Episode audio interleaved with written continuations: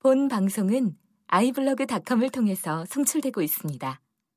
미디어 플랫폼 아이블로그, 아이블로그 닷컴. 여러분, 미칠 것 같은 고민 다들 있으시죠? 엄마엄마 정사장님 진짜 혼자 고민하면 안 돼요. 그 고민 우리 모두의 고민이잖아. 청춘실현 극복방송 나를 미치게 하는 것들 십삼 회를 시작하겠습니다. 와, 아, 왜 이렇게 점잖게해요? 짜증나게 혼자서. 아, 저번 방송 때 이, 이거를 앙대어로 녹음을 했는데 날라갔잖아요. 두 번째인가 그렇게 재밌진 않네. 아, 대박. 저번 주에는 와, 진짜 웃겼는데. 다음에 안 해, 다음에 안 해. 다음엔 또 시, 신선하게 다른 걸로. 네.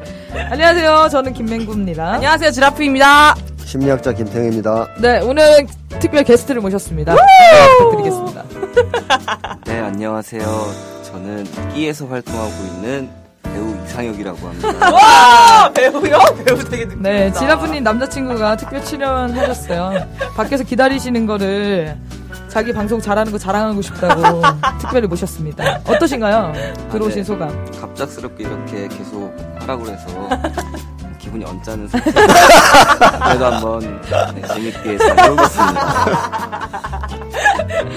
아, 네. 저번 녹음에 그 나와주신 십이 회 이 부였죠? 미진 씨가 자주 가는 카페에 후기를 올려주셨더라고요. 그래서 길게 길게 써주셔서 너무 감사드리고요. 덕분에 또 사연이 계속 도착하고 있습니다. 어, 잠시 오십 위권에 우리가 정말 잠시 진입했었죠? 하루 중가요? 네, 더 많은 분들이 후기를 써주시면 방송에 도움이 많이 될 것 같습니다. 네, 팟빵에 올라온 후기 들려드릴게요. 까릉님, 밤마다 김태형 심리학자님 분석 들으면서 위로받는 호청자입니다. 해외에 있어서 책을 못 구하는데 한국 들어가는 대로 바로 사서 보고 싶어요. 다들 고생 많으시고 이번 방송 해주 아 이런 방송 해주셔서 정말 감사합니다. 네, 해외에서 듣는 청취자 드디어 찾았습니다. 와우. 저번 방송 때 어. 해외에서 듣는 사람 누굴까 했는데 이런 분들이 들으시는군요. 네, 미니님께서 이번 사연도 진짜 공감 가고 방송도 너무 좋네요. 회피하는 스타일, 고독감 느끼던 부분이었어요. 그리고 지라프님 영어 발음 너무 좋아요. Damage, broken, fighting. 네, 다음 후기.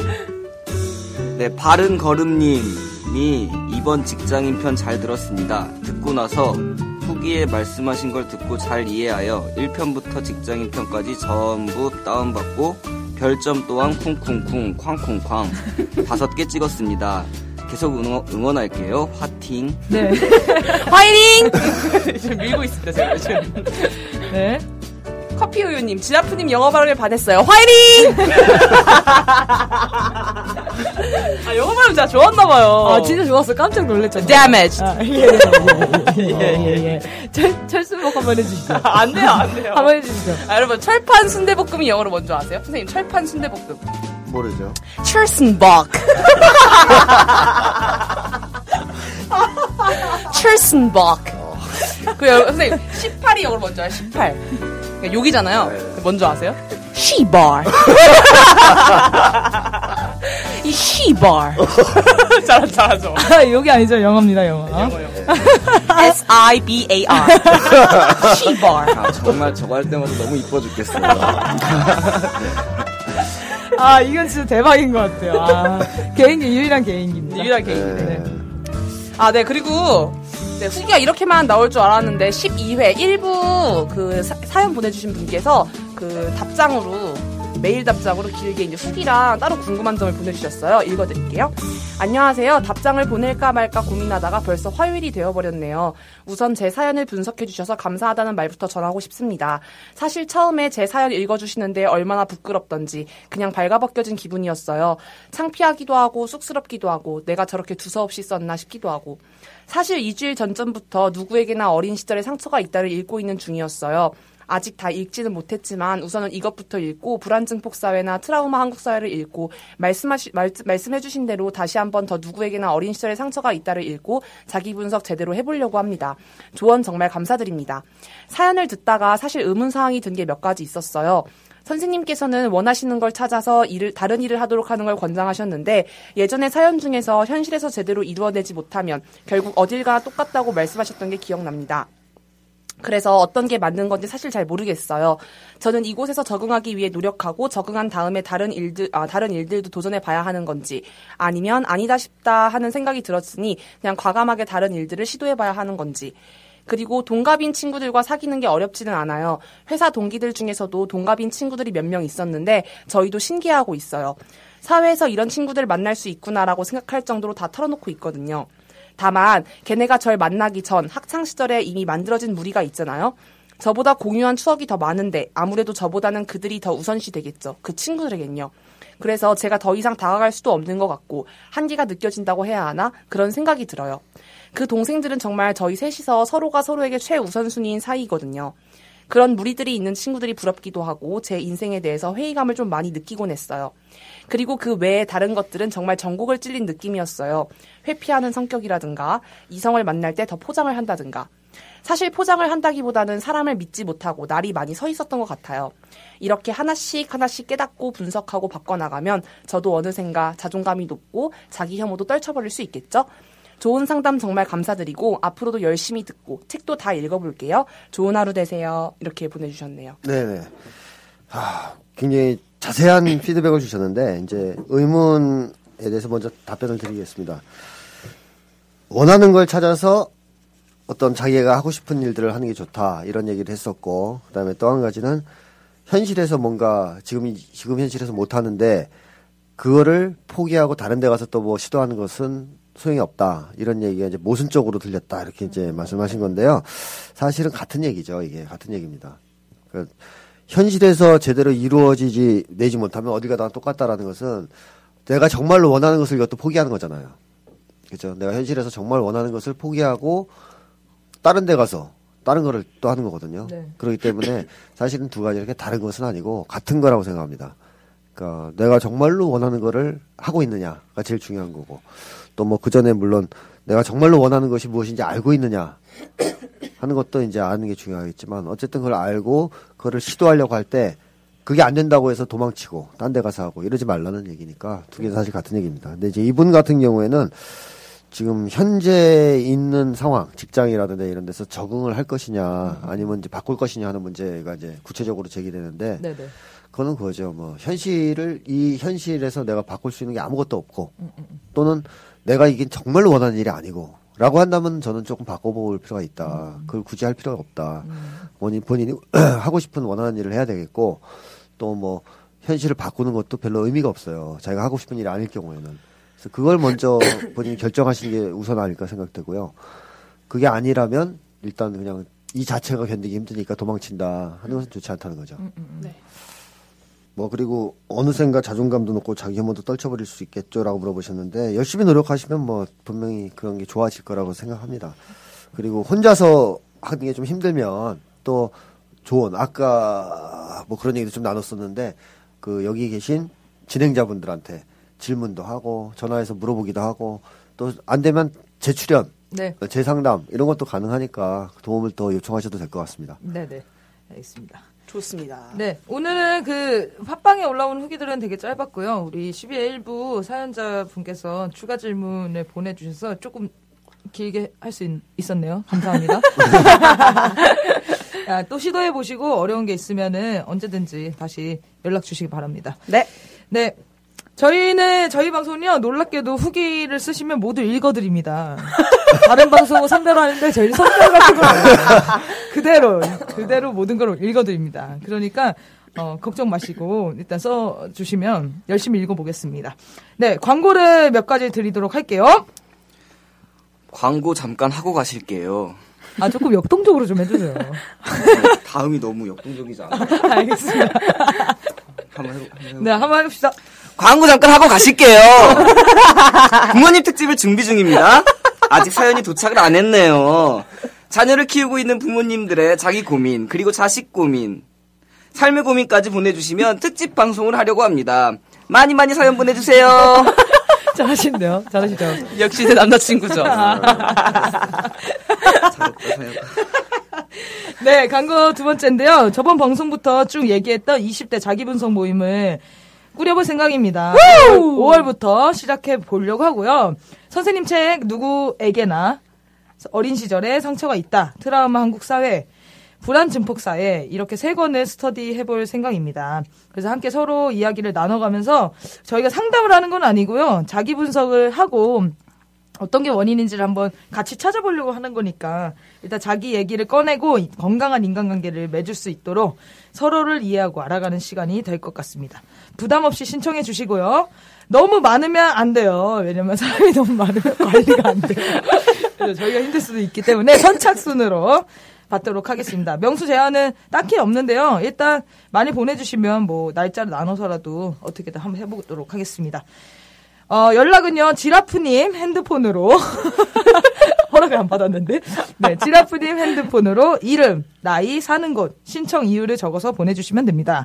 지라프님 번호를 공개하도록 하겠습니다. 두구두구. 네. 공일공. 나도 모르고. 구구구구 구십 구사오일. 아, 들으셨나요? 어우, 감탄스러워. 일, 어, 네, 죄송합니다. 공일공 구구구공에 구삼공일 구사오일입니다. 네, 그쪽으로 이름, 나이, 사는 곳, 신청 이유를 적어서 보내주시면 저희가 같이 만나서 할 수 있는 거는 이제 수다입니다, 수다. 수다를 떠는 거고, 어, 아무한테도 하지 못했던 이야기들을 꺼내놓는다고 생각하시면 마음이 좀 더 편하시지 않을까 싶습니다. 상담, 상담 이렇게 신청해서 오시는 것처럼 편하게 와주시면 고맙겠습니다. 신청자가 참여는 마감하고, 어, 하면서 또 후기 알려드릴게요. 저희가 왜 이런 약간 모임을 꾸리게 됐는지 아, 한번 설명해 주시면 좋겠습니다. 네, 설명을 해주세요. 갑자기 성적이지? 저한테요? 설명하고 싶으시면 본인이 하세요. 뭘 시켜요. 아, 그렇게 왜 그래요? 아니, 아니. 나 아무, 아무나 했는데. 죄송해요, 죄송해요. 자, 이게 너무 민망할 아, 때 예, 나오는 아, 반응입니다. 네네네. 아, 네, 죄송해요. 괜히 남 탓하는 거 있잖아요. 저, 자기가 부끄러워. 네, 저희가 이런 모임을 꾸리고자 하는 이유는요. 항상 상담할 때마다 선생님께서 건강한 공동체를 만들어서 만나는 기회를 받아서 뭐 건강한 사람들을 만나는 기회를 얻어야 한다. 그래서 자기 얘기도 많이 할 수 있는 기회를 얻어야 한다. 이렇게 말씀하시는데 맨날 이렇게 말만 하고 주변의 건강한 공동체가 뭔지 건강한지 안 건강한지 어떻게 알아요? 솔직히 말하면. 그래서 저희가 한번 항상 말만 이렇게 하는 게 아닌 저희는 실천으로 건강한 공동체를 저희가 한번 만들어보고자 제가 한번 만들어 보겠습니다. 이런 의미에서 이런 스터디 모임을 꾸리려고 하는 거니까요. 부담 없이 뭐 자기 얘기 터놓고 막 이런 복잡한 이런 거 말고 그냥 스터디하면서 충분히 토론으로 자기 얘기할 수 있는 거니까 부담 없이 여러분 많이 많이 신청해 주셨으면 좋겠네요. 네. 네. 그리고 좀 오해하실까 봐 얘기하는데 저희의 정신 상태도 그렇게 건강하진 않아요. 그래서 어, 저, 저희도 위로받고 싶어서 만드는 모, 모임이니까. 네, 서로가 네. 서로를 도와주는 모임인 것 같고요. 네. 또 뭐, 하나 더 추가로 광고를 해드리면, 그 모임을 할 때 제가 필요하다면. 아~ 어, 정모네요, 거의 정모. 도와, 도움도 드리고, 그 다음에 어~ 또 저희 만화님께서 네. 상담을 하시는데, 집단 상담이나 미술 치료 같은 것도 네네네. 때때로 지원을 네. 해주시겠다고 하시니까 좋아요. 그런 기회도 또 한번 아 선착순으로 좀 끊어봐야겠는데 갑자기 모임의 퀄리티가 높아지기 시작했는데 네 이렇게 많은 분들이 이 이십 대들을 응원하고 같이 하려고 하는 거니까요 많이 신청해 주시기 바랍니다. 네 이제 너의 그 이메일 시간을 하도록 할 건데요. 저번 방송 때 제가 노래를 안 넣었 안 넣었어요. 갑자기 이걸 쓰, 이 기획안을 쓰다가 생각이 났어요. 근데 아, 자꾸 다들 이 노래가 별로라고 해가지고 자신감이 떨어집니다. 좋았어요. 들어보니까 음, 좋더라고요. 제일 싫어하셨잖아요. 아니, 근데 안, 그거 안 들었을 아, 때 그냥 깐 거고요. 네. 들어보니까 좋더라고요. 아, 괜찮아요? 네네. 아, 그래서, 어, 싫어하시는 분들이 혹시나 있을까봐 좋은 코너 이름을 공모하도록 하겠습니다. 너의 그 이메일 시간 별로라고 생각하시면 좋은 이름을 써서 뭐 후기나 이런 데 남겨주시면 어, 바꿔보도록 하겠습니다. 별로 여기 코너 이름에 애저, 애착이 없어요, 전. 음, 걱정하지 마시고 많은 의견 부탁드리겠습니다. 사연 읽어드리도록 하겠습니다. 네, 사연 읽어드릴게요. 안녕하세요. 나미를 알게 되어서 참 다행이라고 느끼는 사람입니다. 최근에서야 나미를 듣게 됐는데요. 아직 다 듣지는 못했지만 연달아 세 편을 듣고 짬날 때마다 들어서 사 회 일 부까지 들었답니다. 아직 다 듣지는 못해서 저의 고민에 대한 해답이 이미 방송으로 나왔을 수도 있을 거라고 생각합니다. 그치만 제, 고, 제 고민이 상담 주제가 되지 않더라도 이렇게 얘기할 수 있다는 것만으로도 좋을 것 같아서 메일 보내봅니다. 저는 사실 작년에 정말 힘들었어요. 거의 죽으려고 했답니다. 저는 재수해서 제 실력보다 괜찮은 학교에 들어갔다고 생각했어요. 그래서 열심히 다녀보고, 아, 다녀보자고 하고 힘들지만 다니던 중에 작년 이 학기 중반쯤에 그냥 다 놔버리고 학교에 나가지도 않고 그냥 집 밖으로 나가지도 않고 잠만 자고 죽고 싶다는 생각만 계속 떠오르는 상태가 되었어요. 하루 종일 머리에서 그 생각이 떠나질 않고 아무것도 할 수도 하고 싶지도 않고 우울증이었던 것 같아요. 그런데 문제점은 제가 왜 그랬는지 저도 아직 잘 모르겠어요. 지금은 정말 많이 좋아져서 그런 생각이 거의 안 나지만 언젠가 반드시 그런 상태가 될 것 같다는 불안한 마음이 있어요. 사실 제가 이렇게 된 건 표면상으로는 학교 다니기가 너무 벅차고 힘들어서라고 되어 있고 저도 그런 거겠지만 어, 저도 그런 거겠지만 뭔가 개운하지가 않아요. 그때 당시에 방에만 있고 이러다 보니까 부모님이랑 굉장히 싸우기도 하고 혼나다가 어느 날은 엄마께서 좀 진지하게 왜 그러냐고 물어보시더라고요. 그래서 저는 정말 마지막이라는 심정으로 울면서 너무 힘들다고 죽고 싶다고 그랬어요.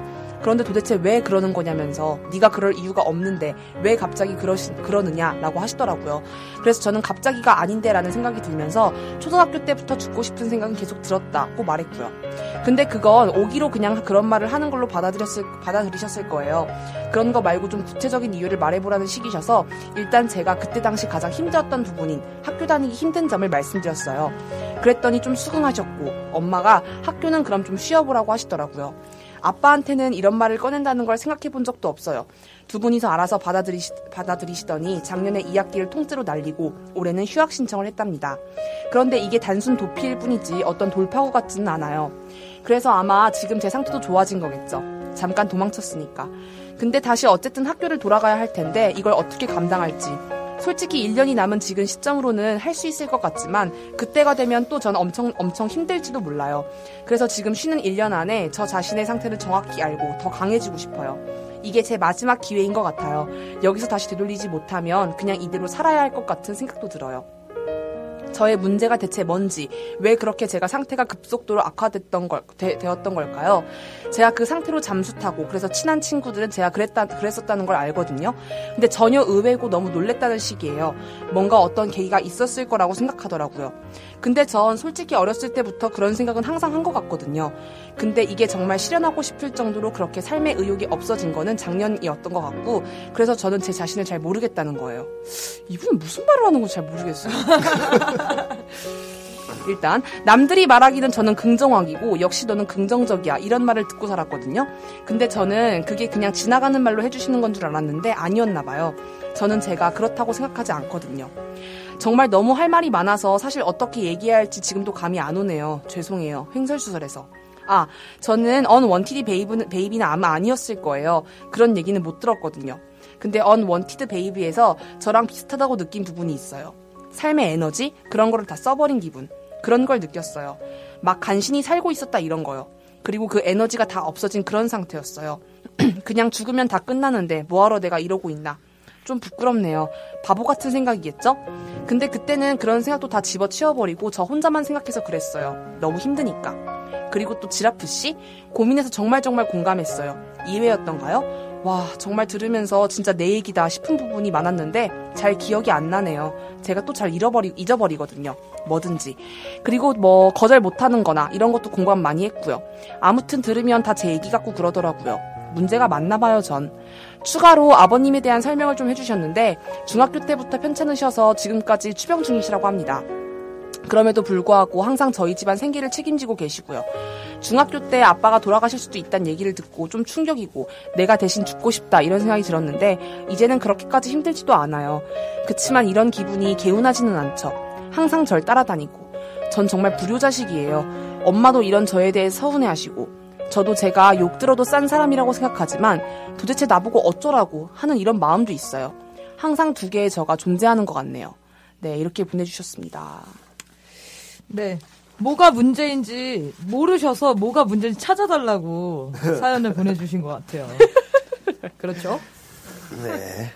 근데 뭐, 어쨌든 내용이 자세하게 이렇게 써있는 편은 아니죠. 네. 그래서 아까 읽으시면서도, 아, 뭔지, 문제가 뭔지 모르겠다. 이렇게 말씀했는데, 저는 제일 궁금한 게 이제 도대체 왜 이제 휴학을 하려고 했을까. 음, 음, 음. 음, 그래서 읽어보니까 내용이 없어요. 네, 잘 모르겠다고 쓰셨어요. 네, 그래서 어머니가 자세히 얘기해라 그래서 얘기를 말씀을 드렸다는 말만 있고 아. 그게 뭔지 안 써 있어서 네네. 정확하게는 파악이 안 됩니다. 음. 근데 어쨌든 네, 여러 가지를 일단 한번 검토를 한번 해볼 수는 있을 것 같아요. 일단 이분이 뭐 죽고 싶다 이런 생각 때문에 힘들었다 그랬잖아요. 음. 근데 그게 갑자기 나타난 현상일까? 아니면 오래된 걸까? 오래됐다고 초등학교 때부터 죽고 싶은 생각이 계속했다고 예, 그렇죠. 그렇게 나와 있죠. 그러니까 네. 오래된 거라고 봐야 되는데 네네. 본인도 그렇게 생각하고 계시고 또 실제로 뭐 오래됐으니까 지금 힘들겠죠. 잠깐 죽고 싶은 생각 같은 거는 누구나 음. 잠깐씩은 할 수 있잖아요. 네. 오래됐기 때문에 힘드신 것 같고 그 다음에 이제 부모님에 대한 설명도 좀 자세하진 않은데 나온 내용을 보면 약간 짐작 가는 건 있어요. 짐작할 수 있는 건 있을 것 같고요. 그것도 좀 이따가 다시, 다시 얘기를 해보고. 네. 그 다음에 여기 이제 써있는 것 중에서 알 수 있는 거는 이분이 이제 자살하려고 했고 굉장히 힘들어서 잠수하고 그랬을 친구들이 놀랬다는 거 아닙니까? 네. 음, 네. 어, 그러면 그게 뭘 의미할까요? 가면. 가면. 네, 대인관계에서. 네. 어, 가면 같은 걸 쓰고 있다. 좀 다시 말하면 대인관계에서 솔직하게 자기를 다 드러내고 표현하는 사람은 아니다. 네. 네. 그렇게 살아오지도 않았다. 이걸 이제 보여주는 거죠. 긍정왕이라고까지 이렇게 그죠? 음. 남들이 이건 너무 괴리가 심하죠. 그러니까 네. 자살을 하려고 했던 분이 긍정왕으로 평가를 받았다는 거. 자 그리고 이제 이분이 또 스스로 방송을 들으면서 찾은 것 중에 하나가 언헌티드 베이비는 아닌데 삶의 에너지가 없다. 네. 음, 하여튼 언헌티드 베이비는 아니지만 삶의 에너지가 없으면 그게, 그게 비슷한 얘기예요.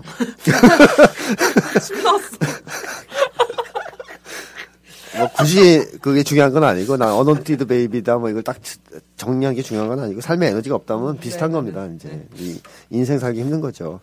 막 간신히 살고 있었다. 이 표현이 되게 전 와닿아요. 네. 막 간신히 살고 있었다. 자 그래서 이 문제가 어쨌든 핵심이지 않을까 하는 생각이 들거든요. 이분이 네. 이제 오랜 기간 동안 우울했고 이제 굉장히 죽고 싶다 하는 생각을 자주 했었고 그러면서 어. 삶의 에너지 같은 걸 전혀 이제 못, 못 느끼는 에너지가 부족하다고 느끼는 그런 상황이 문제잖아요. 네. 자, 그러면 이제 우리가 여태까지 방송을 많이 했으니까 복습 차원에서 네. 어, 삶의 에너지가 있으려면 뭐가 필요할까 하는 거를 한번 기호 되새겨 보시죠. 하... 일단 언니를 쳐다봤으니까 언니가 먼저 말씀해. 말해. 삶의 에너지요? 네. 일단, 우리 상혁 친구가 와 있으니까. 좋을 것 같습니다. 삶의 에너지가 있다. 이렇게 있으려면 어떤 사람이어야 될까요? 어, 삶의 에너지란. 제가 먼저는 생각 드는 거는 그런 거예요. 가정에서 사랑받는 사람들이 음. 생활을 잘하는 것 같더라고요. 음. 그건 누구나 아는 얘기. 누구에게나 아는 얘기가 들어서 있다. 네, 그렇죠. 네, 자 어쨌든 그 뭐 아무 말도 할 수 없는 상황에서 한 마디라도 했다는 거. 음, 그럴 땐 그냥 모른다 그러세요. 역시 자, 뭐였죠? 자, 복, 복습 복습 한번 해볼까요? 네네네. 자, 시험 보는 거네요. 네. 자 일단 개인 개인적 차원에서는. 네. 긍정적 감정을 많이 느끼는 것이 삶의 에너지와 관계가 있죠. 네. 어... 음, 생각을 해보세요. 이제 감정 차원에서만 한번 생각해보세요. 평상시에 내가 굉장히 좋은 감정을 자주 느껴요. 뭐 낙천적이고 또 기쁨, 환희 이런 거 계속 자주 느껴요. 즐거움. 그러면 살만하겠어요? 아니면 살기 힘들겠어요, 인생이? 살만하죠. 어, 살만하겠죠. 네. 근데 만약에 내가 평상시에 계속 우울하고 짜증나고 슬프고 이런 고통스럽고 부정적인 감정도 계속 느낀다면 살고 싶지 않겠죠. 살고 싶지 않겠죠. 살기 싫겠죠. 네. 그러니까 개인적인 차원에서 보면 사실 이게 감정 문제예요. 어... 에너지가. 내가 긍정적인 감정을 느낀 적이 네, 긍정적 감정을 얼마나 자주 느끼고 있느냐. 어, 그리고 아니면 부정적 감정을 더 빈번하고 자주 느끼느냐. 그러니까 사실 감정적으로 볼 때 자살하는 사람들은 그거거든요. 평상시에 느끼는 감정이 너무 고통스러워서 음... 차라리 죽기를 선택하는 거거든요. 네네네. 그걸 견딜 수가 없어서. 그러니까 개인적으로 이런 감정을 이제 이분이 그렇다면 삶의 에너지가 없다고 하셨으니까 전반적으로 부정적인 감정을 많이 느낀다는 거잖아요. 뭐 우울하거나 뭐 슬프거나 아니면 화가 나거나 그러니까 그게 이제 조금 전에 출연하셨던 이 새 출연자분께서 네. 말씀하신 유년기의 사랑과 상당한 관련이 있죠. 네. 음. 어릴 때 사랑을 많이 받았으면 당연히 좋은 감정이 많이 생겼을 거 아니에요. 네. 그런 거를 많이 가슴속에 쌓게 되고 그러니까 나이 들어서도 굉장히 감정 상태 좋은 겁니다. 음, 그러니까 살만한 거죠, 인생이. 그렇죠. 예, 근데 어릴 때 계속 학대받거나 아니면 사랑을 못 받거나 그러면 감정 상태가 좋지 않기 때문에 컸을 때에도 항상 만성적으로 감정들이 안 좋잖아요. 부정적인 감정을 느끼니까 살기 힘든 거죠. 그래서 하나는 이렇게 나한테 어떤 감정이 지배적이냐, 어, 주요하게 이제 내가 느끼는 감정이 뭐냐에 따라서 삶의 에너지가 좌우되는 거고요. 네. 예, 그래서 이제 부모 사랑을 많이 받으면 이런 데서 일단 플러스 하다 하고 들어가는 거죠. 그다음 두 번째는 뭐냐면 관계죠. 그러니까 내가 힘들 힘든 거, 살 의욕이 없는 거 그런 것은 결국 관계에서 단절됐을 때 느끼는 감정이잖아요. 네. 음, 혼자 고립돼 있을 때, 고독할 때 음. 살고 싶지 않죠. 못하러 살아요. 사람이 사는 가장 큰 이유 중에 하나는 남들과 같이 사랑하고 사랑받고 서로 위해주면서 사는 것이 이제 사람이 사는 목적 중에 하나인데 음. 그것을 못하는데 의미가 없잖아요. 살, 사는 게. 네. 그러니까 관계에서 단절됐을 때 또 이제 사람이 이제 삶의 에너지가 없어요. 삶의 의욕이 없는 거죠. 그럼 이분이 어릴 때부터 자살을 자꾸 생각했다라는 것은 뭘까요? 초등학교 때 어렸을 때부터 계속 그런 부정적인 감정과 네 고립감을 느꼈다는 거죠. 네. 네, 친구 관계도 없었을 뿐더러 이때는 친구가 없더라도 부모가 있는데 이제 부모님 관계에서도 그게 충족이 안 됐다는 겁니다. 네. 그래서 이제 관계가 원만하지 않고 건강한 관계가 없었다 이걸 얘기할 수 있고 그 다음에 이제 조금 성년이 되면 하나가 더 있어야 돼요. 뭐 예를 들어서 난 감정적으로 좋은 감정을 계속 느끼고 있고 그 다음에 좋은 관계도 있다 친구도 있다. 근데 이제 삶의 목적이 없다. 그러면 또 살 수가 없어요, 사람이. 이 에너지라는 게 보통 발동되는 게 목적하, 목적 속에서 발동이 되거든요. 네네네. 내가 뭘 하고 싶을 때, 뭔가 쟁취하고 싶거나 달성하고 싶을 때 그 목적이 있으면 에너지가 생기잖아요. 네. 그렇죠. 그래서 뭐, 예를 들면, 어릴 때에도 어디 놀러 가는 게 있다, 내일 놀이동산 간다, 음. 그러면 막 에너지가 막 충만하잖아요. 네, 잠도 안 오고, 네네. 아침에 일찍 일어나고. 그런 것처럼 사람이 목적이 있어야 되는데, 이 목적이 사회에 의 위치가 자, 잡히면서 사회적 목적이 생겨야 됩니다. 어. 그러니까 자기가 이 사회에서 살아갈 이유가 있어야 돼요. 음. 그러려면 사회적 목표가 있어야 되겠죠. 개인적으로 뭐 난 개인적으로 착한 사람이 될 거야 이런 목표 말고 나는 사회를 위해서 뭘 할 거야. 아니면 사회에서 이런 역할을 하고 싶어. 그게 이제 뭐 자기 직업일 수도 있고 미래 뭐 이런 거일 수도 있지만 어쨌든 그런 목적이 없으면 에너지가 생길 수가 없어요. 근데 요 이제 사연을 보내신 분은 사회에서 뭘 하고 싶은 것도 지금 없는 상태이겠죠. 내용을 네. 봤을 때는. 음. 그러다 보니 에너지가 발동될 수 없는 상황이죠. 음. 음. 그래서 이 세 가지가 다 결여돼 있어요. 현재. 근데 삶의 에너지가 있으려면 이 세 가지는 같이 항상 있어야 됩니다. 네. 그래서 내가 만약에 감정적으로 충만, 좋은 감정을 잘 못 느끼는 사람이라면 감정을 좀 좋은 쪽으로 바꿀 수 있는 노력을, 치유적 노력을 해야 되겠고, 음. 관계에서 고립돼 있다면 관계를 회복해야 되겠고, 음. 사회적인 목적이 없다면 공부를 좀 하든가 뭐 머리를 조박든가 해서라도 사회적 목적을 찾아야 되겠죠. 음. 그래서 이 세 가지가 완비될 때 사람이 살만한 겁니다. 인생이. 어떻게 보면 못 죽는 거죠. 소극적으로 말하면. 못 죽어요. 이 세 가지를 달성해야 되니까. 어. 이 세 가지가 좋고 음. 여기서 또 자기 목적을 달성하기 전에 못 죽는다 이런 얘기가 나오는 거죠. 자, 그래서 이분이 이제 현재 삶의 의욕이 없고 삶의 에너지가 없다. 그래서 끈기도 안 나오고 그런 것은 결국 이 세 가지의 결여가 좀 심각하다 이런 거고요. 근데 부모님과의 관계가 그닥 어, 나쁜 것 같진 않, 않지 않아요? 그렇게 썼죠. 네. 그렇게 썼을 아, 뿐이죠. 그렇습니다. 그래서 저희는 믿지 않습니다. 이 세상에 대한 불신이 너무 심해서 음, 이 청취자들이 보내준 사연을 절대로 그대로 믿지는 어. 않고요. 또 뭐 사실 상담하는 분들 그래요. 와서 내담자들이 하는 말 다 믿지 않아요. 음. 가려듣죠. 그리고 그 부모님과의 관계가 나쁜 사람들 있죠. 네. 심리적 상처가 큰 사람일수록 부모 관계가 좋다 그럽니다. 어... 오히려. 예를 들어볼까요? 이명박이가 자기 어머니에 대해서 뭐라 그랬어요? 세상에 그렇게 훌륭하신 엄마가 없다 그랬어요. 어... 근데 그런 자식이 나와요? 어... 말이 안 되는 거죠. 네. 그다음에 박근혜 씨는 어때요? 아버지 굉장히 존경하시죠. 어, 훌륭하신 분이라 그러죠. 네. 공정동에서 돌아가셨는데 네. 요정에서 술 먹다가 여자 끼고 훌륭하다 그러잖아요. 이게 이거예요. 자기 부모를 공정하게 평가 못해요. 그런 사람일수록 미화해요. 네, 네 미화해요. 그러니까 정신건강이 나쁘다는 겁니다. 그만큼 상처가 심하고.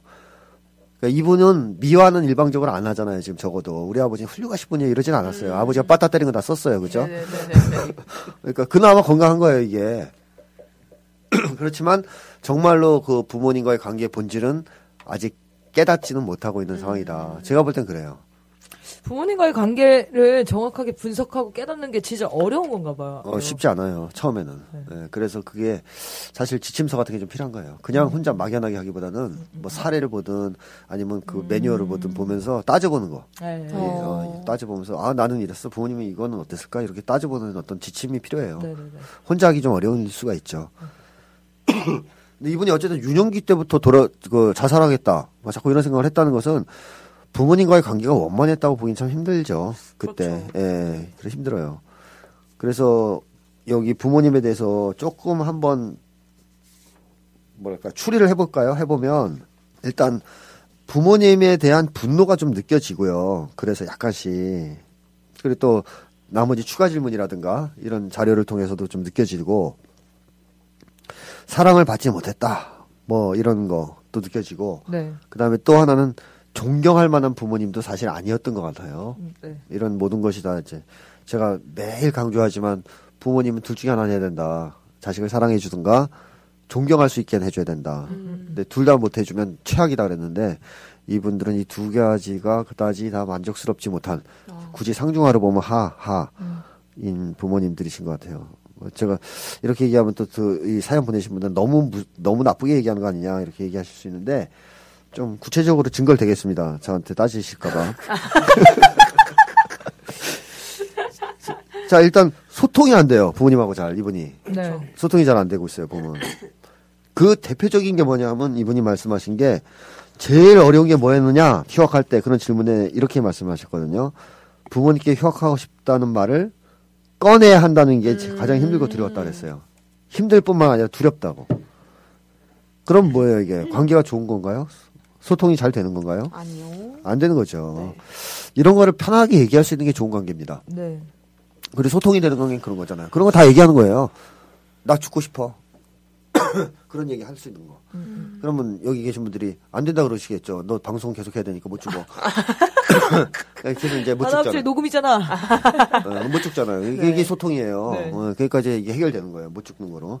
근데 그런 얘기를 아예 못 꺼내는 거잖아요. 꺼내는 거 힘들어하는 거잖아요. 네. 어쨌든 아주 힘겹게 꺼내긴 했지만 그때 이제 힘들고 두려웠다 그랬잖아요. 네. 이게 이제 부모님과 그렇게 원만하게 소통이 되고 있지 않다는 걸 보여주는 아주 중요한 증거라고 저는 생각을 해요. 그리고 일단은 아버지가 되게 권위적이고 좀 폭력적이세요. 네, 맞아요. 네. 저는 여자 아이들한테는 이러지 않았을 거라고 생각하는데 엎드려 뻗쳐를 시켜서 때리는 아버지들이 좀 있나 봐요. 저희 아버지도 엎드려 뻗쳐는 안 시켰는데. 그래요? 네. 어... 주먹으로 때린 적은 있는데 엎드려 뻗쳐는 안, 안 시켰던 것 같아요. 음... 아버님 혹시 군대 갔다 오셨던가요? 네, 군대 갔다 오셨어요. 음... 최, 최전선 항상 자랑하시는. 아, 그럼 아버님은 그때 그렇게 맞지는 않았나? 이분들은 뭐 군대에서 엎드려 뻗쳐를 많이 매를 맞아봤나? 왜? 군대 문화를 좋아하실 수도 딸이 어. 아들같이 자랐을 수도 있지 않을까요? 어, 뭐 아들같은 딸이라도 엎드려 뻗쳐를 시켜서 때리지는 않을 텐데 하여튼 엎드려 뻗쳐를 시켜서 때렸다는 얘기를 볼 때 좀 쇼킹하죠. 네, 그리고 진짜 쇼킹하네요. 예, 근데 이 사례가 좀 이따 또 나오죠. 네, 그런 아버지가 또 있더라고요. 네. 자, 그래서 이 아버지의 권위적이고 폭력적인 면들이 어떻게 드러나는가 하는 거를 보면은 예, 제가 몇 가지를 말씀드릴게요. 그 이분이 아버지에 대해서 평가한 게 이거예요. 되게 아버지들이란 무뚝뚝하고 가부장적이다. 네. 음. 그래서 아버지에 대한 평가가 그다지 소통이 잘 되는 평가는 아니죠. 네네네. 그다음에 뭐 또 이제 이런 거 있습니다. 내가 싫어하는 사람은 권위주의적인 사람, 약한 네. 사람을 무시하는 사람이다. 아, 네네. 바로 이 아버지의 스타일이죠. 네. 아버지의 그런 스타일 싫어하는 거죠. 권위주의적인 성격. 네. 제가 이 권위주의 성격을 매일 방송 때 얘기합니다. 기억하라고. 듣는 분들이 인이 박혀서 좀 외워버리라고. 어. 반복하는 거예요. 리피트를 네. 하는데 권위주의적 성격은 뭐냐면 강자한테 약하고 약자한테 강한 조폭 같은 성격이에요. 네. 비열한. 근데 많은 사람들이 이런 성격을 갖고 있어요. 아. 강자 앞에 가서 굽실거리고 약자 앞에 잔인한. 그게 남자들은 어떻게 표현되냐 하면 음. 사회에 나와서 활동할 땐 비열하고요. 비굴하고요. 음. 집에 들어와서 독재자가 되는 겁니다. 음. 맞습니다. 밖에 나가서는 정말 부정선거에 대해서 한마디도 못하면서 집에 와서 애들이나 패는 아버지. 이게 바로 권위주의적 성격의 전형이란 말이죠. 네. 그래서 그런 아버지들이 너무 많은데 그런 권위주의적인 사람, 약한 사람을 무시하는 사람 싫다는 겁니다. 이분은. 네. 그 다음에 또 어떤 얘기냐면 이분은 윗사람이 오는 것을 보면 나는 나를 감시하러 오는구나 이런 생각이 든대요. 네. 어... 이거는 이제 어릴 때부터 굉장히 강압적이고 감시당하는 분위기에서 컸다는 걸 보여주는 거죠. 그래서 윗사람 오면 긴장하고 윗사람과 관계 풀 때 힘들고 이런 것도 역시 어, 아버지와의 관계에서 영향을 받았을 가능성이 높습니다.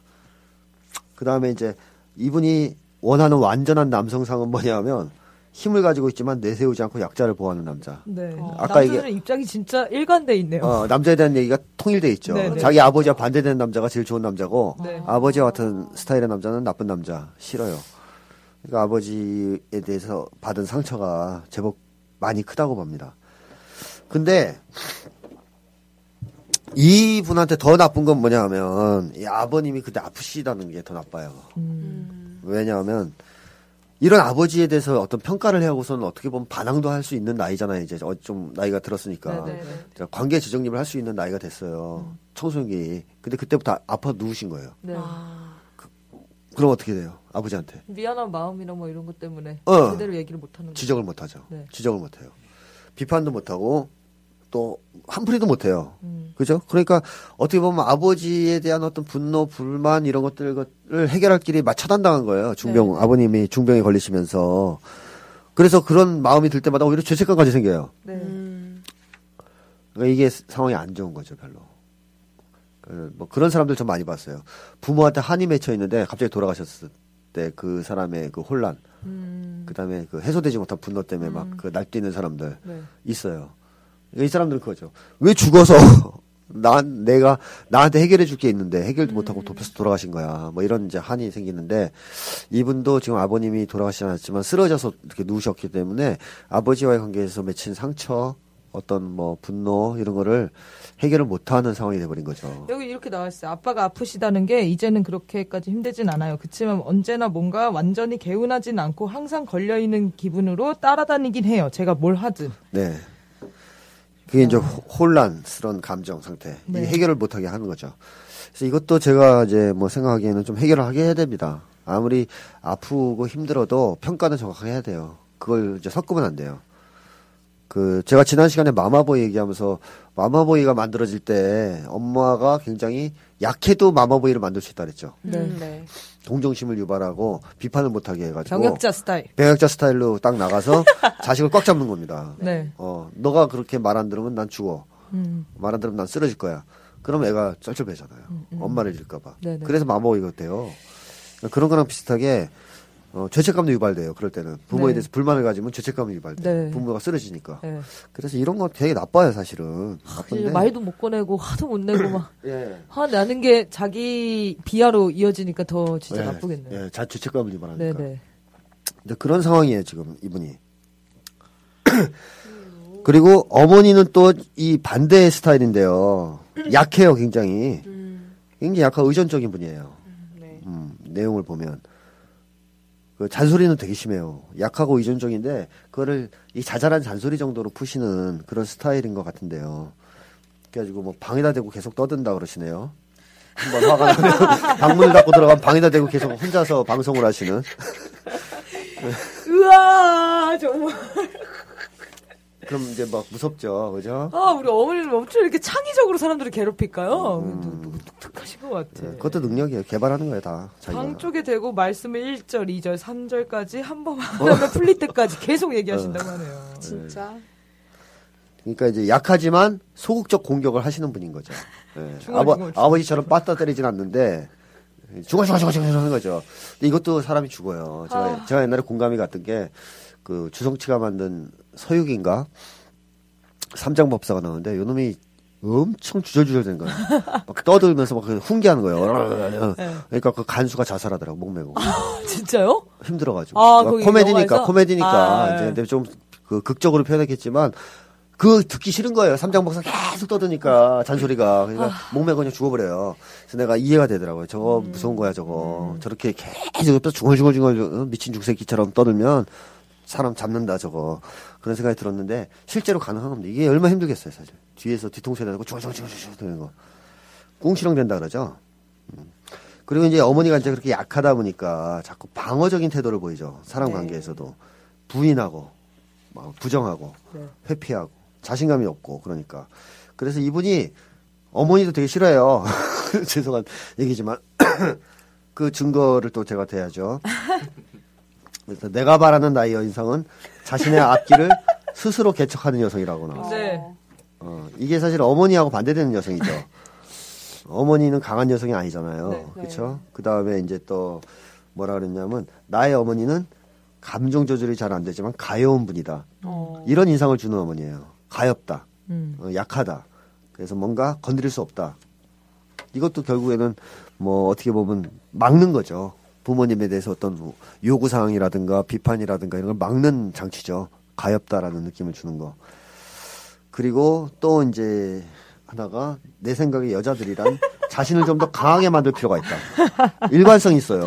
아, 대답이 정말 일관성 있으시네. 여자와 관련된 부분, 어머니와 관련된 쪽은 다 이제 강한 여성. 네. 그러니까 어머니가 약한 거 싫은 거죠. 음. 뭐가 좋겠습니까?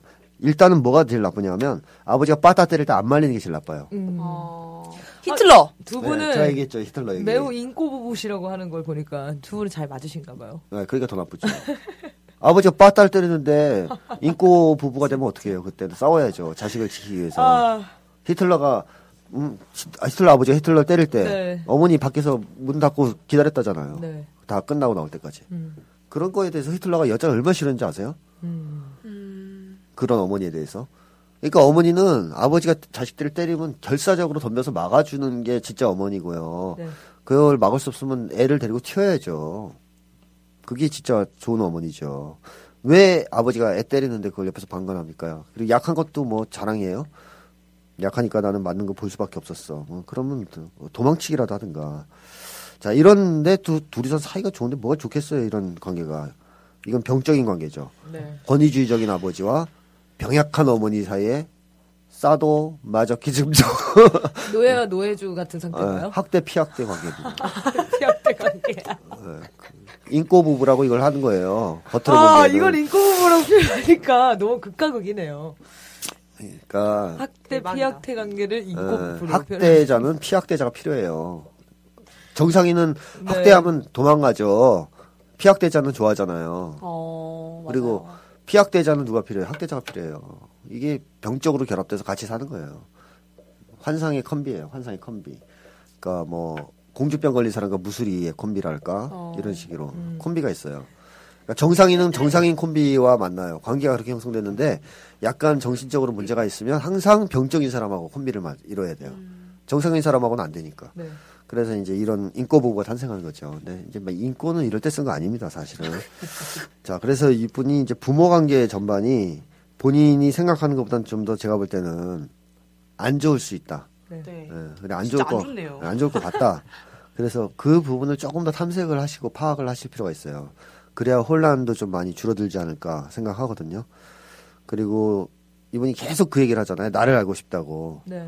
강해지고 싶다는 얘기도 하시고. 네, 네, 네. 그래서 그런 걸 보면은 이 부모와의 관계가 아직 정확하게 파악이 안 됐기 때문에 자기에 대한 파악도 그만큼 음. 힘든 게 있는 것 같고, 그 다음에 강해지고 싶다는 것은 이 권위적인 아버지에 맞설 힘을 음. 이제 원하는 것 같고, 음. 또 어머니와 독일시하는 게 있었다면 어머니처럼 살고 싶지 않다는 반발심, 이런 것 때문에 이제 강해지고 싶다는 욕망, 동기 이런 게 있는 것 같거든요. 그래서 그런 거를 충족시키고 싶은 것은 결국 사실은 어릴 때 부모님 관계로부터 벗어나고 싶다는 욕망일 수도 있죠. 음. 그게. 그 다음에 이제 대인 관계가 또 왜곡되는 게 이제 문제고요. 아까 얘기했듯이. 긍정왕으로서 평가를 받으면서 사실 내심으로는 자살 생각을 계속 하는 거. 그래서 이분이 사람들 관계를 보면은 굉장히 소극적이고 소심하다 이렇게 스스로 말씀하신 것 같은데요. 그죠? 음. 거리를 두는 편이라고. 네네네. 일단 대인관계에 자신감이 별로 없고 대인관계 잘 못하지만 내색을 잘 안 하시는 것 같아요. 그러니까 겉으로는 굉장히 괜찮은 척. 네. 그게 사실은 대인관계에서 나쁘게 왜곡시켜 왔을 가능성이 높아요. 그러면 아까 같은 반응밖에 안 나오죠. 의외다. 놀랐다. 음. 너한테 그런 면이 있었니? 근데 그때 친구들이 남아있으면 다행인데 떨어져 나가면 이제 또 좌절하겠죠. 음. 그럼 또 위장할 거고. 그래서 그런 스타일에서 벗어나려면 대인관계에서도 역시 자기를 위장하지 않고 드러내는 그런 노력과 훈련이 좀 필요할 것 같고요. 자, 그래서 이제 이 정도로 일단 부모님 관계는 좀 추리를 해보고요. 그 다음에 원인을 이제 지금 현재 이분이 겪고 있는 심리적 어려움, 여러 가지 어려움의 원인을 좀 이제 정리를 해보면, 어, 일단 부모님에 대한 분노가 있어요. 적개심 같은 게 있어요, 지금. 그게 강해요. 그쵸. 느껴져요. 그래서 분노가 있는데 한편으로는 또 아프시니까 약하시니까 네. 아버지는 아프시고 어머니 약하시니까 그거를 표현할 수도 없고 표현도 못 해왔단 말이죠. 음, 네. 거기에서 오는 혼란, 부모에 대한 감정적 혼란 이런 것들이 굉장히 심한 것 같고 그게 본인을 정신적으로 좀 되게 힘들게 만드는 원인 아닐까 이런 생각이 있어요. 네. 그리고 이분은 어머니가 약하다는 건 확실하잖아요. 그죠? 그러면 흔들흔들 할 거 아니에요. 자기가 어머니가 약하니까. 근데 아버지가 또 세다라고 느꼈을 거 아닙니까? 때릴 때, 때리더라도. 아버지가 강하다고 느꼈을 텐데 그 아버지가 중학교 때 쓰러졌어요. 그러니까 약한 어머니에 강한 아버지는 중병에 걸렸단 말이에요. 그때 느끼는 그 불안감. 굉장히 취약하다고 느끼는 거죠. 자기가 혹시 세상에 버림받지 않을까. 어. 어머니는 있으나 마나 한 거고 아프시니까 자기가 돌봐야 될 것 같은 사람이고 아버지는 그나마 때려도 강한 것 같으니까 빌붙기라도 하고 싶은데 아버지도 쓰러졌단 말이에요. 그러니까 여기서 오는 이 순간적인 공포 같은 거 이게 해결이 좀 안 된 것 같아요. 그래서 강함 이런 걸 자꾸 이제 원하시는 것도 있는 것 같고 이것도 결국엔 제가 일단 아까 말씀드렸던 부모 관계에 대한 정확한 탐색과 재평가 그다음에 정리 이런 것에 의해서 극복이 돼야 될 것 같고요. 자, 그 다음에 이분이 자존감이 낮다는 게 또 하나 이제 큰 원인이죠. 근데 자존감이 낮다는 것은 뭐 우리가 이미 여러 방송을 통해서 나왔지만 결국 어릴 때 존중을 못 받았다는 얘기입니다. 부모님한테. 좋은 부모님 관계, 부모 관계가 아니었기 때문에 어릴 때 존중을 못 받았다는 얘기고 본인이 이렇게 표현을 하신 것, 하시는 것 같아요. 별로 필요도 없는 아이. 어. 어, 이렇게, 어디, 내가 여기서 베꼈는데, 페이지를 안 써놔가지고요. 어, 있어요, 하여튼. 네, 있, 있죠. 네. 어릴, 별로 필요도 없는 아이라고. 아버지, 아버지가 아프셨을 때, 자기가 네, 대신 스, 죽고 어, 싶다. 네네네. 네. 아, 네. 그 다음에 또 이분의 이제 그 존중을 못 받았던 것을 증거하는 게, 어렸을 때 자기가 잘못했다고 느끼는 것을 뭐라 그랬냐면 내 요구사항을 말하지 않은 것이다 그랬거든요. 음. 그러니까 자기 권리, 자기 요구를 얘기하지 않는 쪽이었던 건데 이건 존중을 못 받은 사람의 특, 전형적 특징이죠. 음. 그 아까 그 자기 얘기를 못했다 그랬잖아요. 정말 그만 두고 싶다, 휴학하고 싶다 할 때 꺼내는 게 그렇게 힘들고 무서웠다 그랬죠. 그게 뭐냐면 어릴 때부터 그랬다는 얘기죠. 어. 자기 얘기 못했다는 거죠. 자기 주장, 자기 권리 이런 걸 내세우지 못했다는 거고 그것은 이제 존중받지 못한 사람의 이제 전형적인 특징이란 말이죠. 그래서 이분이 그 자존감 같은 게 굉장히 낮아요. 현재 일단 원인이 그러니까 자기를 괴롭히는 원인 중에 하나가 자기를 좀 아까 저평가한다고 볼 수 있고 이렇게 스스로를 저평가하고 좀 별로라고 생각하는데 영향을 미치는 것은 어릴 때 존중받지 못했다는 것이 하나가 영향이 있고요. 또 한 가지는 이분이 현재 사회적인 어떤 그 이데올로기를 무분별하게 그냥 받아들이고 있다는 것도 원인이 됩니다. 어떤 부분인 건가요? 그러니까 예를 들자면 가치가 요격됐다는 증거가 자기를 돈만 쓰는 아이라고 써놨단 말이에요. 어... 표현을 했단 말이에요. 근데 돈 안 쓰는 아이도 있어요. 아이를 키울 때 다 돈이 들어가요. 네. 어, 근데 뭐 돈만 쓰긴 뭐 밥도 먹었을 텐데 분명히 뛰어다니기도 하고 이렇게 표현했다는 거는 이분이 뭐냐면 돈에 상당한 가치, 돈 중심의 세계관에 상당히 지배를 받고 있다는 뜻이에요. 네. 아마 부모님이 그래서 그런지도 모르겠지만 어쨌든 그렇게 가치가 형성되면 본인을 어떻게 평가하겠어요? 돈으로 평가하겠죠. 그렇죠. 어, 그러니까 밥만 먹고 자기가 밥값을 못한다는 표현도 쓰는데 뭐 그런 표현을 쓴다는 것 자체가 자꾸 자꾸 경제적인 관점에서 자기를 본다는 거거든요. 내가 과연 어, 부모님한테 이익을 주는 존재이냐 손해를 주는 존재이냐 음. 그걸 자꾸 따진다는 건데 그거 자체가 스스로를 저평가하게 만들고 자기의 자존감을 떨어뜨리는 하나의 원인으로 작용을 하는 거죠. 그래서 이분이 낙오하거나 실패하는 것에 대한 과도한 두려움이 있어요. 보면 그렇게 자주 표현되는데 네. 뭐 남들의 시선도 굉장히 두려워하고요. 음. 근데 그것은 어린 시절에 부모, 부모님으로 더 사랑을 잘 못 받고 버림을 받았기 때문이다 라고만 얘기할 수 없는 게 한 가지가 더 들어가는 게 이분이 경제적 어려움 같은 걸 되게 어렵다고 썼단 말이죠. 경제적인 두려움 같은 거 가난해진 걸 두려워한다.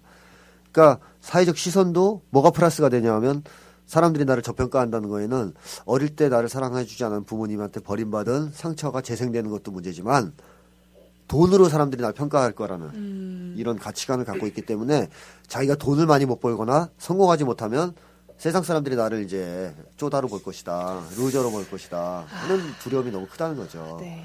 그래서 이분이 좀 신자유주의적인 이런 이데올로기 있지 않습니까? 사람을 상품으로 본다든가 아니면 사람을 진짜 돈덩어리로 본다든가 음. 이런 식으로 돈 중심으로 자꾸 세계를 바라보는 이 어, 자본주의적 이데올로기, 신자유주의적 이데올로기 여기에 좀 저항을 하실 필요가 있지 않을까. 예전에 이제 상담하시는 분들은 대부분이 그렇게 생각하는 어머니, 아버님 때문에 스트레스 받아서 그거에 대한 이제 저항을 하는데 이분은 수용 그냥 한 거네요.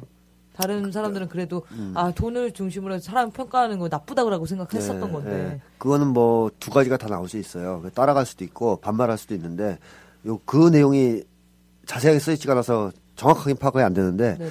어쨌든 현재는 어릴 때부터 이런 게 나온 거 봐서는 어릴 때부터 아마 그걸 받아들인 것 같아요. 음. 부모님이 그것을 뭐 강압을 하셨던 모범을 보이셨던 어쨌든 자연스럽게 돈을 중심으로 자기를 평가하는 거를 자꾸 받아들이신 것 같아요. 그래서 지금도 그런 생각을 갖고 있으니까 더 힘든 거예요. 타인들의 그렇죠. 평가가. 뭐 참 제가 아까 그 사회적 목표 이런 얘기도 했었고 삶의 에너지를 획득하려면 사회적 목표 이런 얘기도 했었고 또 지금은 뭐 신자유주의 이데올로기나 자본주의 이데올로기를 무비판적으로 받아들이면 안 된다는 얘기도 하고 있는데 이런 거를 알려면 사실 사회를 좀 알아야 되겠죠. 우리가 살고 있는 어, 자본주의 사회가 어떤 사회인지 또 신자유주의 시대가 어떤 시대인지 이런 걸 좀 알아야 되잖아요. 그래서 그런 데 대해서도 조금 한번 탐구를 해보시는 게 필요할 거라고 저는 생각합니다. 오랜만에 책 소개 한번. 아, 그래서 그, 네네. 그거를 아시려면 불안증폭사회를 읽어보시는 것이 좋고요. 자, 왜 안 나오나 했습니다, 선생님. 맞아요. 그거를 읽어보셔야 되고. 제가 갑자기 생각이 난 건데 어저께 강의를 갔는데 중학생들이 온 거예요. 네. 한 여섯, 여섯 명 정도가. 그러니까 막 이제 만감이 교차하죠. 우리 아들도 중학생이거든요. 어. 이 새끼 집에서 만화만 보거든요.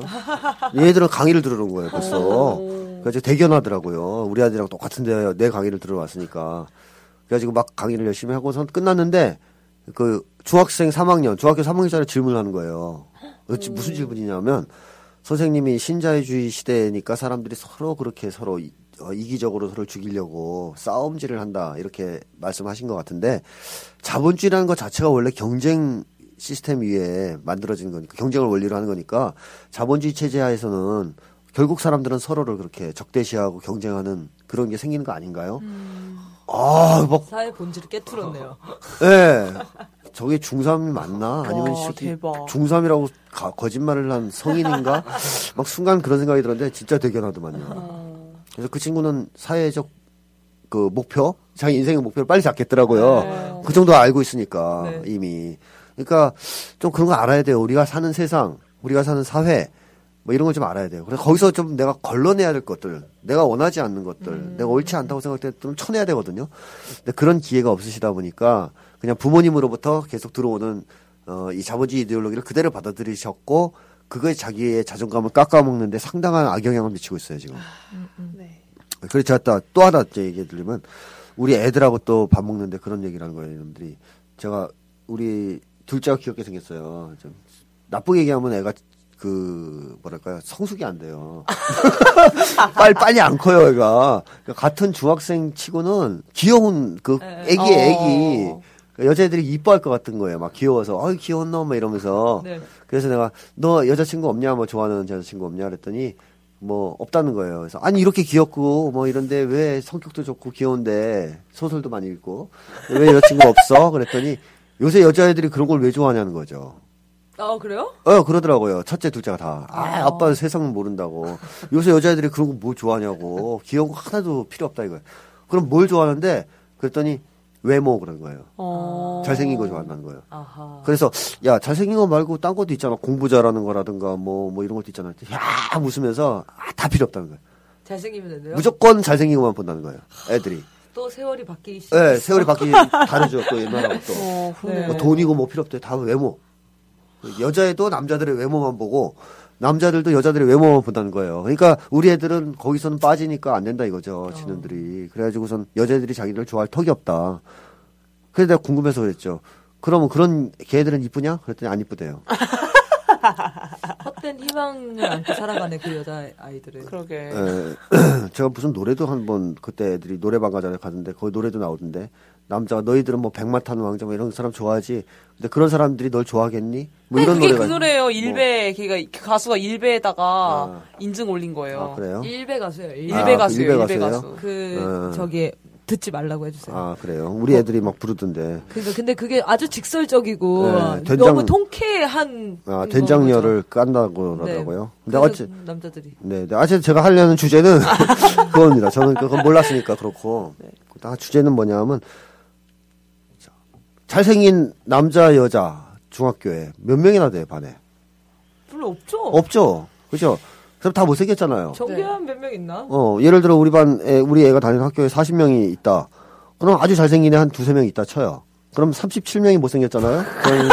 지금 숫자를 써가면서 제가 하는데 삼십칠 명이 못생겼는데 이것들이 못생긴 거를 웃게 알잖아요 지금. 그죠? 네. 그럼 그거 자기 얼굴에 침 뱉기 아니에요? 아, 멍충이들. 그러면 이제 제가 질문 나갑니다. 그래서 자 삼십칠 명은 자기가 못생겼는데 네. 왜 못생긴 사람을 깔보고 혐오할까요? 우월감 트라우마. 땡. 아닌가요? 아니, 아니 근데 효과음인 줄 알았어. 항상, 항상, 자기 혐오. 항상 배급 배반. 모든, 모든 질문에 그 야. 답을 하시는데. 자기 혐오 아니고 자기 혐오? 아, 네네네, 맞 자기 혐오. 맞아, 뭐? 자기 혐오. 딩동댕동. 배급 배반. 네, 자기 혐오죠. 네. 맞습니다. 자기 혐오예요, 자기 혐오. 오. 그러니까 사람이 나를 사랑하는 사람이 나와 같은 다른 사람도 사랑하는 거거든요. 자기 사랑부터 시작되는 거죠. 사랑은 그렇죠. 인간이 자기를 사랑하지 않는 인간이 어떻게 남을 사랑해요? 그건 거짓말이죠. 생판. 근데 자기 혐오가 있단 말이에요. 얘들이 만약에 자기가 못생겼다고 쳐요. 못생겼지 사실은. 근데 그 못생긴 자기를 사랑하는 거에 이쁘고 그래도 음... 그러면 다른 못생긴 친구를 좋아할 수 있어요? 없어요? 있단 말이죠. 네. 근데 애들이 못생긴 자기를 미워한다고, 혐오한다고요. 음. 어. 그러니까 다른 애들도 혐오하는 거예요. 삼십칠 명이 서로, 서로를 욕하는 거예요. 이 비웃이더라 못생겼나. 세 명을 막 숭배하면서. 세 명을 숭배한다. 이 비웃이더라 못생겼나. 아, 또 침 났어. 침 좀 그만 나오게 해주세요. 네. 마스크 같은 거 쓰시면. 아, 침 나와요. 어. 아, 아니, 모아, 이렇게 그릇 같은 거 모았다가. 근데 이게 한국 사회 적용을 해보면, 이게 그죠. 한국 사회에서 사실은 승자, 소위, 잘 나가는 승자 몇 프로나 됩니까? 많이 잡아야 삼 퍼센트 아니에요. 그죠? 그럼 구십칠 퍼센트가 루저잖아요. 소위. 네. 저도 루저거든요. 뭐, 저도요? 여기 다 루저잖아요. 네. 우리. 우린 루저잖아요. 다. 진짜 루저. 어, 근데 구십칠 퍼센트의 루저가 루저를 어떻게 돼요? 한국 사회에서. 싫어해. 싫어해요. 까을 보고 막 경멸하잖아요. 돈 없다고, 무시하고. 진짜 웃기네요. 미친 거죠. 자기 얼굴에 침 뱉기 하는 거예요. 아까 똑같아요. 어? 빙신들아 돈 없니? 자기도 없으면서 왜 그래요? 나머지 삼 퍼센트를 숭배하면서 어, 숭배하면서 이 돈 없는 자기를 미워하는 거고 혐오하는 겁니다. 그리고 삼 퍼센트가 아. 되고 싶어서 발버둥을 발버둥 치는 거고, 예. 돈 없는 자기를 혐오하고 있다는 게 제일 끔찍한 거예요. 그러니까 사람이 돈 중심의 세계관을 받아들이면 이렇게 돼요. 외모 중심의 세계관, 돈 중심의 세계관을 받아들이면 그것만으로 사람을 평가하니까 돈 없으면 자기도 혐오해요. 그러니까 나를 혐오하니까 다른 사람 다 혐오하고 구십칠 퍼센트가 서로를 혐오해. 끔찍한 상황이 되는 거죠. 네. 그리고 우리 애들 학교를 빌자면 삼십칠 명이 다 지들끼리 혐오하는 못생겼다고. 아휴. 이거 벗어나려면 결국 이 이데올로기와 싸워야 됩니다. 그러니까 그렇습니다. 네, 자본주의의 잘못된 이데올로기, 외모나 돈으로만 사람을 평가하는 이데올로기 이런 거랑 싸워야 돼요. 그래서 내가 애들한테 그랬다니까요. 야, 그래, 외모 그렇게 잘생겼는데. 그러면, 걔들이 만약에 살인마면 어떡할 거야? 그래서 걔랑 사귀었다가 살인 나가면. 그, 아, 당하는 거야? 아, 자기가? 아, 공포영화 안 봤어요? 그, 보면, 공포영화 보면 연쇄살인범이 잘생겼어요. 맞아. 어, 배우가 하니까. 예, 여자들, 여자 배우가 하니까. 주연 배우가 또, 네. 주연급이. 네. 꼬셔가지고 토막 내잖아요. 맞아요. 그럼 그렇게 살고 싶냐고 이거죠. 그러니까, 물어보면 또 맨날 헤어진대, 또 지네끼리. 잘생긴 것끼리 사귀었다가 맨날 헤어진대요. 성격들이 들어와서. 그러니까 인간이 훨씬 더 중요한 가치가 있어요, 인간한테는. 근데 그런 가치는 전혀 눈을 못 돌리고, 오로지 그냥 돈과 외모만 따지는 이런 세상 풍조가 이런 자기 자존감을 깎는데 결정적인 기여를 하는 겁니다. 그래서 이분이 부모님이 만약에 그러신 분들이라면 그런 부모님과는 거리를 두셔야 되는 것이고 거기에 네. 대해서 맞서야 되는 것이고 또 한국 사회가 그렇게 계속 강요하는 그런 왜곡된 가치관과 좀 싸울 필요가 있어요. 네. 그래야 해결되겠죠. 음, 마지막으로 한 가지만 더 말씀드리면 그렇게 이제 노력을 하시면서 뭐 대인관계를 확장할 필요가 있죠. 음. 특히 이 자살과 고독을 자꾸 생각하는 거는 관계가 아까 얘기했잖아요. 관계가 없을 때 네. 그렇기 때문에 대인관계를 좀 확장을 해야 됩니다. 그러니까 지금의 관계가 어느 정도인지는 정확하게 알 수 없으나 만약에 관계가 너무 협소하다면 이 사회에 자기 위치를 잡을 수가 없어요. 네. 음, 그렇기 때문에 사회에 자기가 있을 자리가 있다고 생각이 돼야 되거든요. 그래서 저는 그걸 사회적 자리매김이다, 한국말로 이렇게 표현도 하는데, 사회에 자기 자리를 잡아야 됩니다. 네. 내가 있을 자리를. 그래서 그렇게 해야 고독과 고립에서 탈피해가지고 좀 살아볼 만한 의욕, 그 다음에 삶의 목적 이런 게 생기겠죠. 그래서 그런 노력을 좀 더 하셔야 될 것 같습니다. 또 건강한 공동체가 답인 건가요, 선생님? 아, 근데 이거를 아, 노력하고 있다고. 네네. 아, 건강한 공동체는요, 무조건 맨날 얘기해야 돼요. 이건 어쩔 수 없어요. 여기야. 이, 어, 왜냐하면 사람이 행복해지는 유일한 방법이에요. 공동체는. 원래 사람은 사회적 존재로서 공동체 속에서, 관계 속에서 살게 돼 있어요. 그렇지요. 네. 예, 그걸 어떻게 배제하고 인간을 얘기했어요. 근데 이런 얘기를 굳이 안 해도 되는데, 요새 공동체가 없다 보니까 자꾸 제가 어쩔 수 없이 매번 공동체를 강조하는 거거든요. 네. 예, 근데 어떠한 연구에 의해도 사람들은 그런 공동체에서 행복을 느껴요. 예, 관계에서 느끼고. 그래서 그건 필수적입니다. 근데 우리가 이제 관계가 다 깨졌잖아요. 다 깨졌어요. 그러니까요. 깨졌습니다. 집에, 집까지 다 해체되고, 공동체가 해체돼가지고, 사람들이 너무너무 고독해요. 그래서 이거를 좀 바꿔놔야 되겠죠. 궁금한 게 있습니다. 네. 내가 믿고 있는 내 능력은 남들을 이해하는 능력이다라고 하셨는데요. 예. 남들을 이해하는데 왜 대인관계가 안 좋을까요? 이해만 하니까 그렇죠. 그렇구나. 질문을 좀 생각하면서 좀 해. 아니 아니 아니. 남들을 이해한다는 게, 이해를 하고 나면은 관계 형성이 더 좋아지잖아요. 이해하고서 이제 이해한 걸 표현해주고, 음. 거기에 따라서 반응을 잘해줄 때 좋아지는 음. 거지. 그냥 이해만 하고 있으면 안 되잖아요. 근데 아. 이분이 소극적이고 소심하게 네. 관계를 한다고 했으니까, 너그럽게 들어주고 이해는 하는데 아마도 적극적으로 대인관계를 하지는 않을 거예요. 음. 그러니까 이제 대인관계가 아주 소, 좋게 발전하기는 힘들 수 있고요. 그 다음에 또 대인관계 자신감이 없기 때문에 그냥 너무 지나치게 들어줄 수도 있어요. 네. 지나치게 이해해주고. 남들은 아까 그래서 좋다고 하지 않았어요? 자기를 좋게 좋게 평가한다 그래서. 어, 왜냐면 맨날 들어주고 네, 이해해주는 거 막 다 맞다 그럴 수도 있고. 근데 애정결핍이 심하거나 뭐 자신감 없는 사람들은 그런 것도 많아요. 다 맞다 그러는 경우가 있어요. 음. 그래서 나중에는 음. 왕따당해요. 그러니까 이 친구한테 가서 이제 막 얘기하고 갈등이 생겼는데 가서 들으면 아. 어 그래 네가 맞아. 이 친구한테 가서 둘 다 맞으면 어떻게 돼요? 나중에, 나중에 그 친구들이 서로 얘기할 때, 걔가 나 맞다 그랬어. 나 맞다 그랬어. 나, 그, 그, 간신배냐, 걔는? 따돌림 나갈 수도 있어요. 걔 좋은 것도 아니에요, 그게. 네. 자기 의견이 있고, 주견이 있고, 갈등 해결 능력이 있고, 이런 게 좋은 거죠. 음. 그리고, 어, 결혼 생활에 대한 나의 생각은 나에겐 해당 사항이 없는 생활이라는 것이다. 네.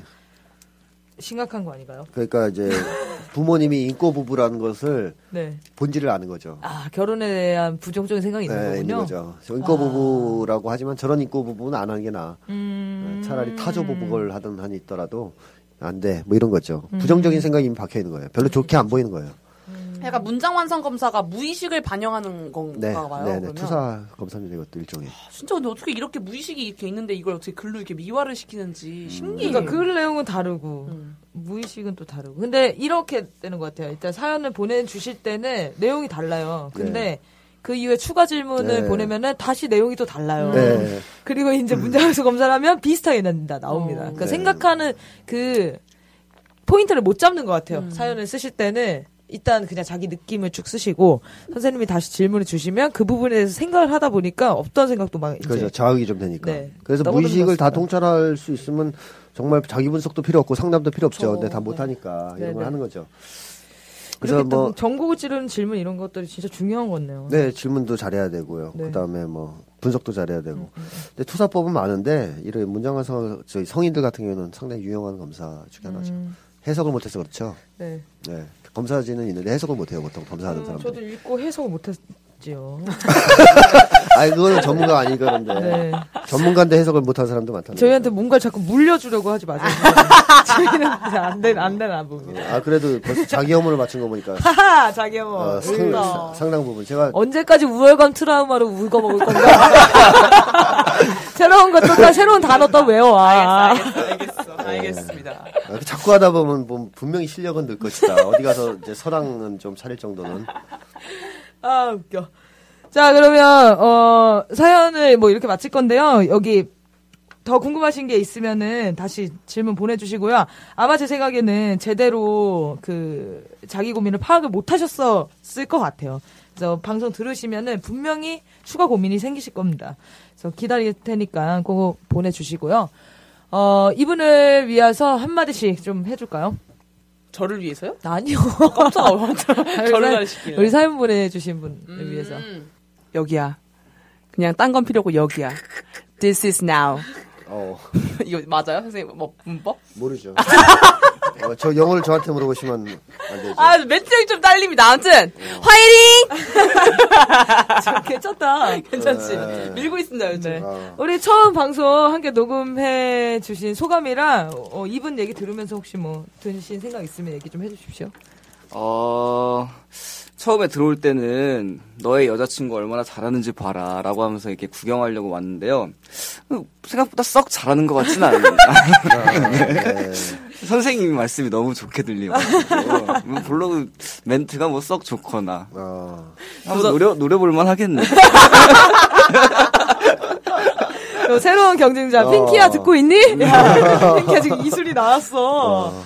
네, 그래, 그랬고요. 아, 그, 그 뭐냐, 얘기 들으면서 저랑 많이 겹치는 부분도 있고 막 그래가지고 많이, 정말 많이 공감이 됐고, 음. 그 사연자분이. 긍정왕, 긍정왕이신가봐요. 아, 좀, 저 긍정왕, 아까 그 얘기할 때 좀 그랬어요. 좀 아. 남들을 잘 이해하는 편이고 막 그렇거든요. 아. 좀 그런 면이 있어가지고. 음.